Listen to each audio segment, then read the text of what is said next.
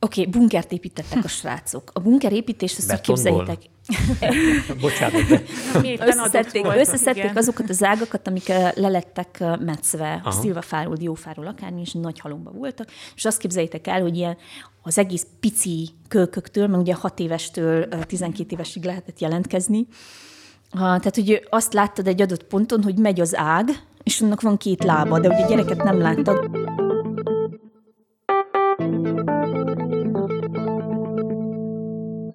Ez az Értágító, valószínűleg az első romániai magyar nyelvű podcast csatorna.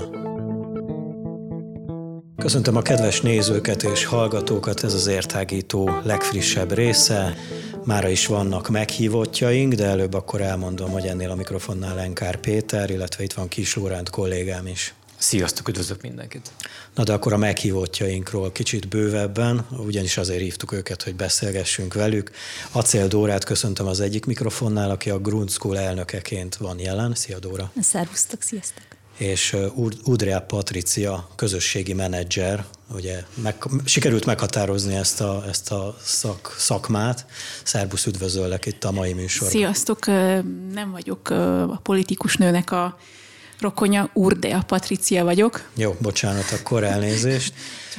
ugye a, a, köszi, a Grund Schoolnak volt idén nyáron egy talán első próbálkozása egy horizontális oktatás címen futó nyári iskolája. Erről fogunk bővebben beszélni, de kezdjük azzal, hogy mi is ez a Grund School. A Grund School 2019-ben jött létre egy egyesületként, az volt a nagy álmunk, hogy mi egy iskola leszünk.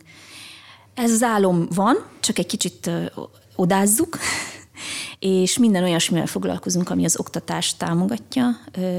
Gyerekeknek olyan élmény, élménypedagógiai foglalkozásokat találunk ki, vezetünk le, amelyek főleg a természetben történnek, azért, hogy a kompetenciáik, az életre valóságuk fejlődjön, ezáltal a mainstream oktatásba is jobban meg tudják állni a helyüket. Hogyan jött az egész igazából képbe? Tehát, hogy miért éreztétek azt mondjuk a legelejének az egész projektnek, hogy erre szükség lehet? Valamennyire benne van a megfogalmazásokban az, hogy miért, de hogy mondjuk ki akár, hogy van valami hiba a rendszerben ilyen értelemben, ami nem elégséges? Én ilyet sosem mondanék, hogy hiba van Akkor a rendszerben. csak én mondtam, jó? Lóri mondta, figyelj. Lóri mondta, igen. azért nem mondanám, hogy hiba van a rendszerben, mert hogy a rendszer az nagyon nagy, és nem tud minden, minden gyerek igényének megfelelni, ez teljesen természetes dolog. A, viszont azért vannak a kis szervezetek, például a Grund School is, hogy, hogy azokat a személyes igényeket tudja figyelembe venni, és tudja felkarolni, és tudja fejleszteni azokat, amik, amik hiányosságok, akár a, akár a közoktatásba, akár a gyerek oktatásába, akár a gyerek életébe. Patricia, te hogy keveredtél a, a Grund School kötelékeibe, közösségébe? Hát, lassan, most már három éve amikor is az Alfa napon lecövekeltem a közösségi kertbe, és ott megismerkedtünk Dórával, és aztán jöttek a felkérések, közös táborok, aztán a zöld hét, és most meg a nyári tábor, a nyári iskola. Igen. Ez a közösségi kert, erről mit kell tudni? Hát Péter bácsiról lett elnevezve, aki sajnos három éve elhunyt, és az ő tiszteletére lett elnevezve. Hát Dóráik, mint úgy tudom, hogy már régóta kerestek egy ilyen, egy ilyen teret, ahol, ahol gyerekek kibontakozhatnak és programokat szervezhetnek, na meg hát ilyen mm, többházi patkányok, mint én, és többen magam örültünk egy ilyen, ilyen lehetőségnek. És aztán ez így a közösség kertből még így kinőtte magát különböző gyerekeknek szánt programokra. A Péter bácsi kertje, az Péter bácsi kertje volt korábban, mielőtt ő ugye eltávozott közülünk, elhunyt, vagy más miatt kapta nevet ez az egész hát, dolog? A, tehát a tulajdonos az a Cili család, uh-huh. uh, ahol Cili Péter volt a fenntartója ennek a kertnek. Ez egy közel két hektáros kert, Várad, hát nem központjába, de nagyon, nagyon közel a központhoz és amikor meghalt Péter bácsi, akkor a család gyakorlatilag egy felhívást tett közé a Facebookon, hogy, hogy szükségük van segítségre, mert hogy ők egyedül nem tudják ezt megművelni. Ez egy hihetetlenül gazdag, mind biodiverzitásban, mind egyszerűen látványilag, mind érzelmileg egy nagyon gazdag hely. Úgyhogy mi elmentünk a férjemmel megnézni magunknak, hogy milyen lenne ez a kert, és akkor hát eléggé gyorsan lett tiszta, hogy ez egy gyönyörű kert, de hogy, hogy egy családnak mi hobbikertészek vagyunk, ami azt jelenti, hogy egy héten egyszer kimegyünk és simogatunk két bokrot, de ettől nem lesz rendbe tartva a kert, úgyhogy felajánlottuk, hogy ha közösségi kertként tudnánk működtetni, akkor, akkor nem egy család, hanem egy közösség tudná felvállalni az egész kertnek a rendben tartását, és hogy ez nekik játszik-e és, és nagyon örültek a felkérésnek, úgyhogy azóta egy nagyon szoros együttműködésben vagyunk a családdal. Tehát még mindig a család a tulajdonos, a, ami nagyon jó, a grund egyszerűen megtölti plusz élettel. Plusz élettel, így van, így van. Egyébként furcsa ez a közösségi kert, csak egy ilyen zárójel inkább, hogy a közösségi kert, mint funkció, ezt látjuk egyébként több esetben, vagy több más helyszínen is, akár Európában, hogy már évek óta működik, a város közepében működik egy közösségi kert, megművelik az emberek a földet, elosztják a terményeket, vagy közösen valamit csinálnak vele, és akkor, de ez itt, ez itt egy újdonságnak számít ilyen értelemben, vagy pedig már van precedensre korábbiakat nézve? Nincsen precedens rá. Tehát, hogy Váradon ez az, az első közösségi kert, én azt nem mondom, hogy nem volt kezdeményezés, mert hogy vannak nagyon szép és nagyon jó, akár permakultúrás gondolkodású egyének, akik, akik szeretnének, nagyon, szeretnék, hogy legyen közösségi kert. Ez tényleg egy nagyon jó csillagállás volt nekünk mert ráadásul a város szabályzata tiltja, hogy köztereken zöldségek, gyümölcsök legyenek termesztve, tehát ami az emberi fogyasztásra alkalmas. Úgyhogy még egy szabály, szabály is gátol ebben, hogy legyen közösségi kert. De hogy a miénk lett az első, és a miénk, miénk az, ami, ami még működik. És az a jó a közösségi kertekben, mint olyan, hogy ahány közösség, annyi fajta. Tehát, hogy az, hogy a terményeket osszuk, vagy hogy ki művel, milyen földet, mennyit, ez mind egyéni ö, igényre van szabva. Tehát, hogy minden közösségi kert másképp működik, más szabályzattal, úgy, ahogy a közösség igényli. Ki vehet részt ezeken a tevékenységeken? Milyen gyerekek, vagy fiatalok, vagy felnőttek jelennek meg nálatok? Maga a közösségi kertben, vagy a... Uh-huh. Hát vagy akár, gondolom nem csak ott zajlanak tevékenységek, ha jól tudom azért. Több, többnyire inkább nyugdíjasok uh-huh. jelentkeznek az eddigi tapasztalataim szerint, meg családos emberek, fő, főképp azok, akik a tömbházban élnek, és vágynak ki a természetbe, vagy egy, egy, egy, mit tudom én, egy kis parcellát megművelni. Szóval nekem ez az eddigi tapasztalatom, de főleg most nyugdíjasokból áll a, a kemény mag. Igen, igen, igen, igen. Szó igen. szerint. igen. Hogy, ugye elhangzott itt a műsor elején a bemutatásnál, hogy horizontális oktatás. Nekem ez nagyon megtetszett ez a fogalom, mivel még életemben nem hall. Mármint külön-külön ismertem a két fogalmat, de hogy ezt így együtt, ez miről szól, ezt határozzátok már meg nekem is, meg esetleg a hallgatóknak és nézőknek.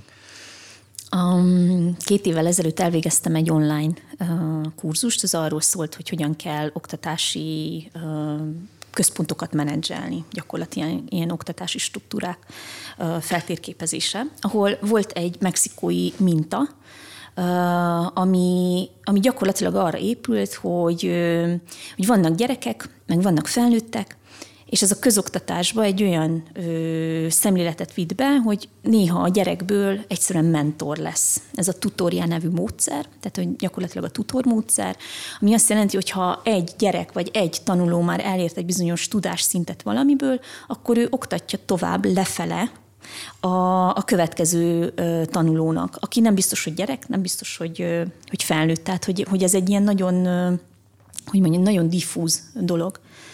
És innen jött az ötlet, hogy milyen vagány lenne, hogyha ezt a, ezt a szemléletet egy kicsit megpróbálnánk behozni ide is, mert hogy a Grundnak hite szerint uh, nem a gyerekek azok, akik tanulnak, és a felnőttek azok, akik tanítják őket, hanem, hanem ez egy sokkal képlékenyebb, sokkal nyomon követhetetlenebb folyamat. Tehát nagyon sokszor a felnőttek tanulnak a gyerekektől, vice versa, és, és formális oktatási rendszereket pedig igyekszünk újra definiálni.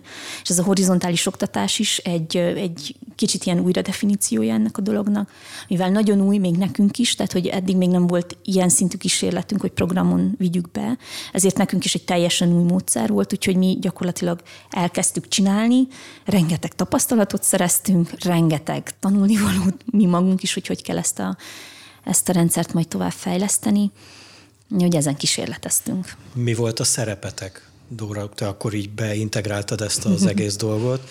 Patricia? Én programtartó voltam, főztünk, fűszereket kóstolgattunk, ez volt a kertészeti része, és amit meg leszettünk, azt meg megfőztük, megsütöttük.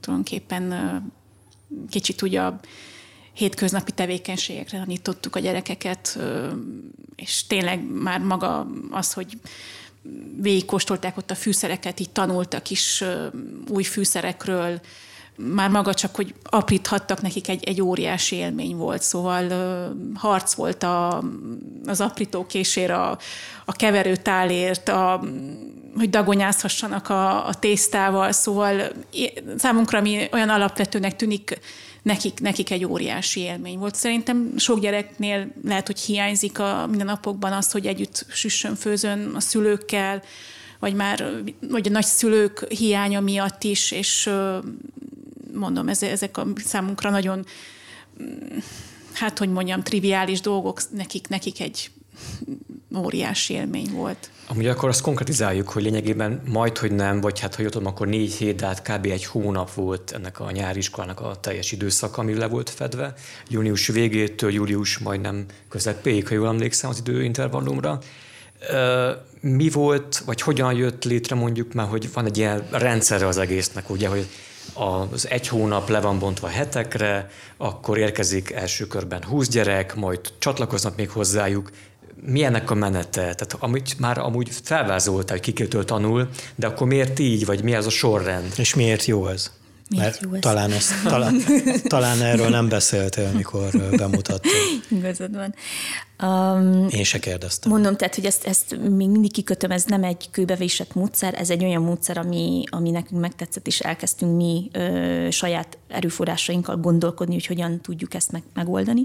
És mi azt találtuk ki, hogy, ö, hogy bevittünk egy ilyen inas képző nevű dolgot. Az inas ö, képzőn pedig olyan már grundos gyerekek vehettek részt, akiről úgy gondoljuk, hogy már a grundon szereztek egy csomó tapasztalatot, már tudnak olyan alapvető dolgokat, hogy mit tudom én, hogy hogyan vigyázunk a természet természetre, hogyan gyűjtünk szelektíven, hogyan használjuk a komposztvécét, hogyan spórolunk az ivóvízünkkel, tehát bármi olyan olyan alapvető dolog, ami, ami nem feltétlenül formálisan ö, ülepedett le, hanem már viselkedésben is tetten érhető náluk, illetve hogy hogyan tudnak konfliktusokat kezelni, hogyan tudnak a csapatban részt venni, hogyan tudnak, hogyan tudnak proaktív ö, tagjai lenni egy csoportnak. És akkor gyakorlatilag az első héten egy inas képzőt tartottunk. Meg is kapták a plecsniket, tehát ilyen kitűzőt kapott mindenki, aki elvégezte az inas képzőt, és onnantól kezdve lehetett is zsarolni őket. Tehát úgy képzeljétek el, hogy ezek kicsi gyerekek, tehát ugye egészen a, a 8-9 évestől egészen a 13 évesig mindenki volt, mert ugye, ugye a korosztály az nem, nem lehet megkötés ebben a, ebben a struktúrában. Sőt, volt egy 18 évesünk is, bocsánat, majdnem elfelejtettem. Csak ő már felnőttként viselkedett, nem feltétlenül inasként.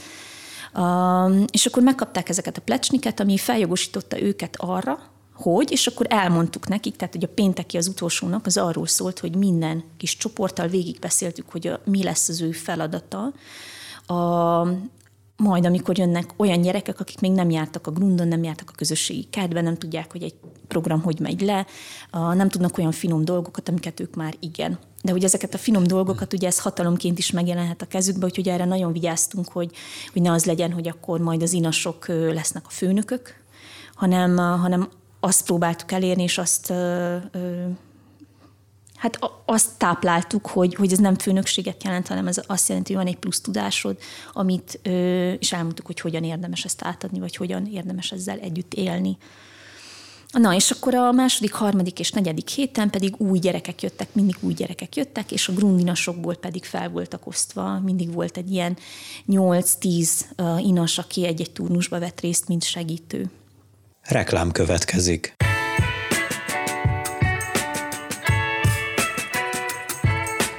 Hallotta már, hogy a Székelyhídi Vitreum optikában 99 lejtől találhat szemüveget? Rendelőnkben a legjobb orvosok és a legkorszerűbb felszerelések állnak a rendelkezésére. Mindemellett a legújabb látó és napszemüveg kereteket is megtalálhatja nálunk a legjobb áron. A Vitreum Optika hétfőtől péntekig várja Önöket 9 és 17 óra között. További információkért hívja a 0740 231 559-es telefonszámot. Vitreum Optika. Ne tévessz a szem elől.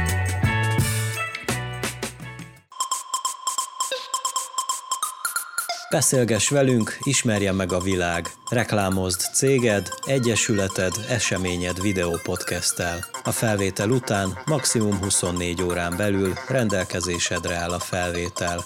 Részletekért írj a veco.podcast.gmail.com e-mail címre, vagy hívd a 07 70 309 608-as telefonszámot. Verbális körzet, mert mi verbálisan szeretjük. Reklámot hallottak. Én csak annyit nem értek, bocsánat, Igen. hogy ugyanazok voltak mindig, a, akik tanítottak, vagy akkor mindig épült rá, tehát a második héten oktatták a harmadik héten érkezőket? Jó, jól nem, értem? Nem, tehát az első hét alatt, a, grunas, a grundinas képző hét alatt kiképeztünk 24 gyereket, fiatalt akik lettek az inasok, és ö, ők pedig még egy hetet kellett kötelező módon kiválasztanak, amikor visszajönnek inaskodni. Uh-huh. És ö, azért csak egy hetet, mert egyszerűen nem volt keret többre. Tehát, hogy ez ennyire, ennyire banális, ennyire egyszerű, hogy egyszerűen nem tudtuk megoldani, hogy több gyereket fogadjon a, a tábor, mint amennyit. Úgyhogy ők kiválasztottak egy-egy hetet, és akkor arra az egy hétre plusz még egy hétre jöttek. Ez így most már világos? Vagy Ez akkor azt is jelenti, mondjuk, hogy egy hét keretein belül meghatározott személy volt mondjuk 40 ember egyszerre egy hét alatt a táborban, a suliban? Nyári suliban? Nem, uh, 35 volt a maximum. Jó, ha, igen, de 35 volt a maximum, Jó. és uh, nagyon érdekes voltam úgy, mert hogy különböző heteknek különböző teljesen... A tematikái, vagy... Nem, a tematika az ugyanaz volt, hogy teljesen véletlenül alakultak a gyerek csoport összetétel, illetve plusz az inas összetétel is. Volt olyan hét, ahol, ahol hat inasunk volt, és akkor ez így nagyon egyszerű volt, mert akkor három színcsoport, minden színcsoporthoz van két inas, aki egyszerűen segíti a, a, a kis csoportoknak az életét. És volt viszont egy olyan turnus, ahol fele-fele arányban volt. És akkor mi örültünk neki, hogy jaj, de jó, mert akkor ez lesz az igazi mentorprogram, ez lesz az igazi tutor. Mert hogy akkor gyakorlatilag egy gyerek, egy inas. Hát az lett a legnehezebb hetünk. De így nagyon durván. Tehát, hogy. Szerintem van egy olyan kérdés, ami mindenkiben mhm. felmerül, hogyha nyári vakáció van, az ember szülő is ráadásul, ha nem tud mondjuk nyaralni menni, vagy nem tud szabadságot kivenni, akkor gyerekkel valamit kell kezdeni, ugye? Ez a nyári suli erre jó dolog, és hogyha igen, akkor a szülőnek ez mennyibe fáj? Tudom, hogy ez egy ilyen jellegű kérdés lehet, ami lehet, hogy nem a leg mm, helytállóbb, de szerintem mindenkit érdekelne az, hogy ez jár anyagi költségekkel mondjuk egy szülő számára. Ezt ezt nem mondom én. Jó, nyugodtan. Ez egy nagyon-nagyon jogos kérdés, és egy nagyon őszinte, és beszéljünk végre arról, ami, amiről kell. Tehát egy gyerek megőrzés. Hát ez az, mint egy olyan, igen. ez egy nagyon fontos dolog. Nekem három van, nagyon jól tudom, saját bőrömön tapasztalom, hogy mit jelent az, amikor nyáron nincs iskola, és nincs óvoda, és nincs bölcsőde. Um, nagyon-nagyon szerencsés helyzetben voltunk, mert hogy az egész nyári iskola és az egész kísérletezésünk egy, egy projekt révén tudott megvalósulni. A MOL Romániának a zöld közösségért alapítványnak van egy olyan programja, hogy a zöldövezetek, városi zöldövezetek program, és ebben a keretében kaptunk egy olyan támogatást, gyakorlatilag a munkatársainkat ki tudtuk fizetni belőle szülőknek is kellett hozzájárulást, vagy szülőktől is kellett hozzájárulást kérjünk. Ez gyakorlatilag a, az ebédeknek az ára volt, amit, amit a szülőktől kértünk hozzájárulásként. Úgyhogy az az igazság, hogy valószínűleg fájt, mert hogy nyilván nem mindenkinek ugyanannyi a zsebe, mint ami, amiről gondoljuk, hogy ez normális lenne, de nem annyira, mint amennyi mondjuk a piaci árhoz képest fájhatna igazából. Úgyhogy mi azért nagyon-nagyon hálásak vagyunk igazából. Azért is, mert hogy tudtunk kísérletezni, és rengeteg tanulságot összegyűjtöttünk, meg azért is, hogy nem kellett ezt olyan drágán adjuk, hogy, hogy ne tudják megfizetni hmm. az emberek. Érthető. Ugye mondtátok, hogy ez először valósult meg, így a négy hét után mi a konklúzió? Patricia, akkor téged kérdezlek. Hát én csak az én szemszögömből tudom mondani. Öm, nem, nem is tudom. Nekem nem tudom, nagyon, nagyon jó érzéssel töltött el az, valóban, szóval tényleg feltöltöttem, látva azt, hogy, hogy a gyerekek, mondom, mennyire, mennyire tudnak örülni apró dolgoknak. Szóval fiúk megtanultak fonni, és egész héten bármi volt, ha csőrögét csináltunk, vagy, vagy kekszet sütöttünk, ők a, azt a megtanult tudásukat, azt, azt, azt belevitték abba, és mindent fontak. Szóval nekem jó volt látni, hogy fiúk nem szégyeltek például virágkoszorút készíteni, és, és abban virítani. Nem, nem tudom.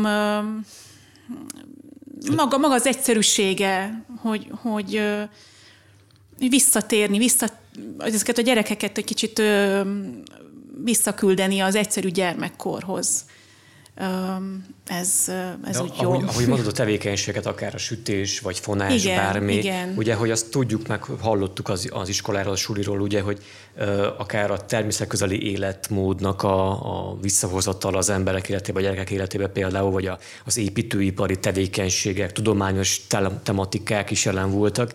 Ezek hogyan mennyire gyakorlati jelleg dolgok, amelyeket tanultak, azon amit persze eddig elmondtatok.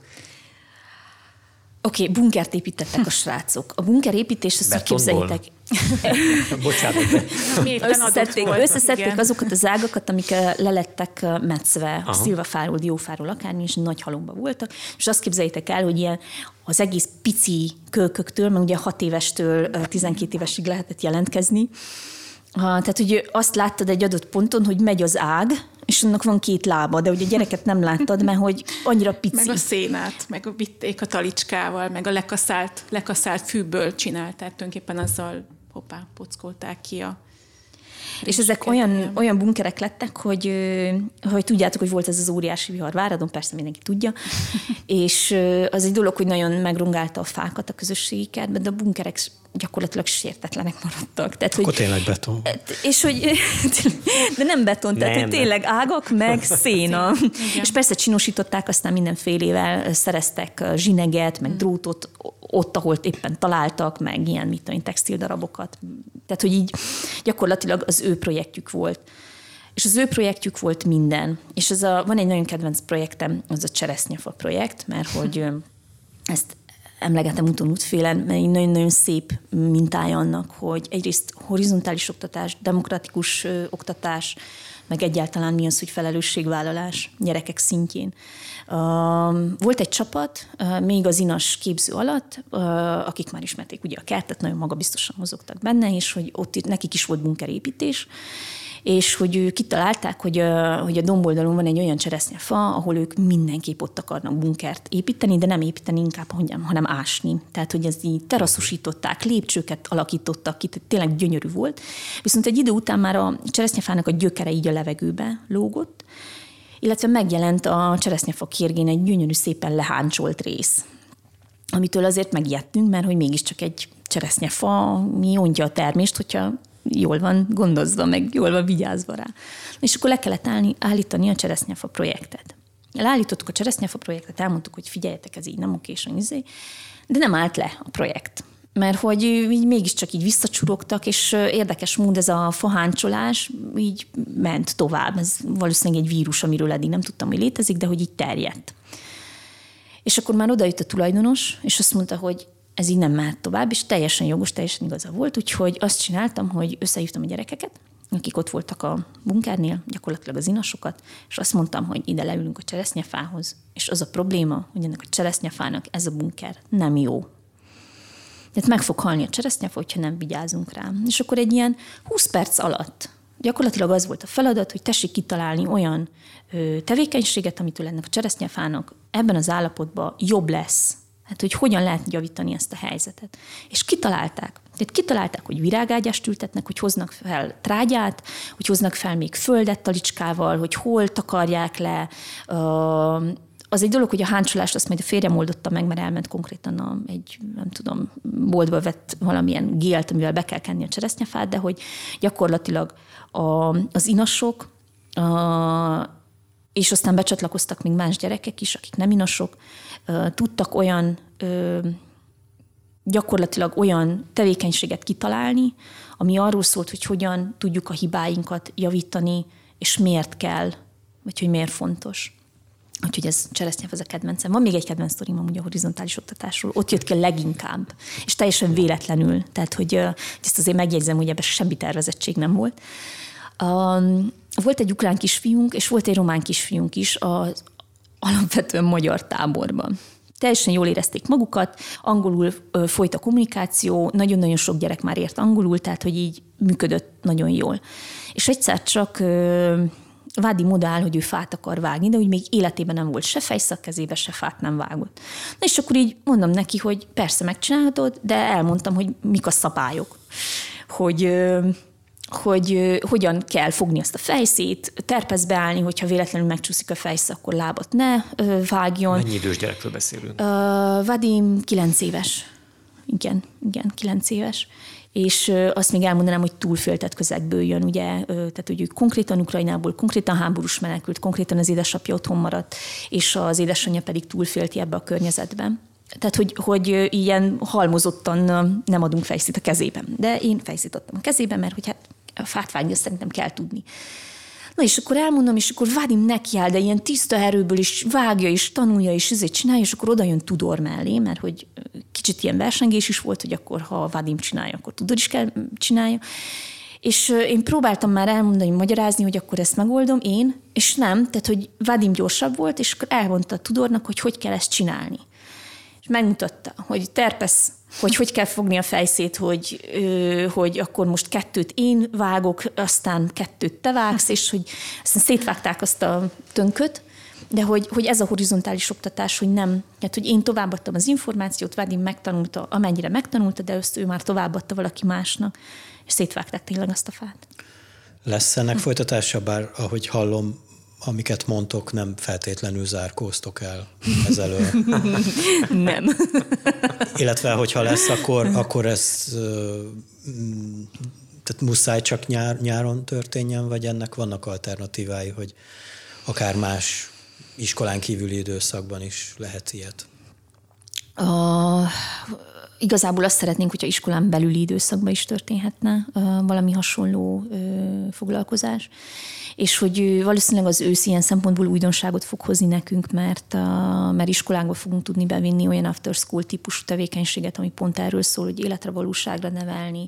Nagyon-nagyon földhöz ragadt egyszerű kompetenciákat, készségeket kialakítani a gyerekekben, ami, ami nem csak az osztályteremben marad bent, hanem gyakorlatilag az élete minden területén fogja tudni használni. Úgyhogy ez most az ősz, ami tartogat nekünk, illetve mindenképp szeretnénk tovább menni nyári iskolával, legalábbis én aztán meglátom, hogy a csapatom többi tagja, mert hogy egy, egy nyári iskola azért négy hétig sikeresen meg tudja utáltatni a gyereket, mint olyan a pedagógusokkal. És de... fordítva, vagy nem tudom, semmi. fordítva szerintem nem. nem Tehát, nem, hogy ez így semmiképp nem, semmiképp nem. uh, igen, tehát, hogy mivel nem egy hagyományos osztály, meg nem hagyományos iskola légkör, ezért, uh, ezért tőlünk is sokkal több odafigyelést igényel, úgyhogy azért tud nagyon fárasztó lenni egy, egy ilyen nyári iskola, mert, mert fokozottabban ott vagyunk, mint egy megszokott rutinba. De szeretnénk folytatni. Még annyit még hozzátennék itt infóként akár, hogy mostani nyári iskolában, mi ezelőtt a nyár folyamán partnerként vett részt ugye a Lóránci Gimnázium Várodról. Hasonlót mondjuk terveztek más iskolákkal is, hogyha a jövőben ez így megtörténik?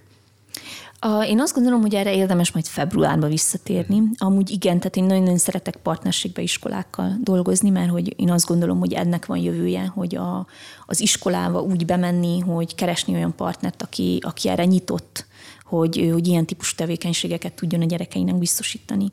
Tehát azért mondom, hogy hármasság, mert én azt gondolom, hogy a gyereknevelésbe, a nevelésbe, meg oktatásba a három sarkalatos pont az az iskola, a szülő, és bármi, ami ezt támogatja még. A gyerek az olyan szempontból, az, a szülőhöz tartozik, tehát hogy a család, és, és én szeretek ebbe gondolkodni, bevonni a szülőket is, bevonni az iskolákat is, ahhoz, hogy, hogy tudjon működni igazán.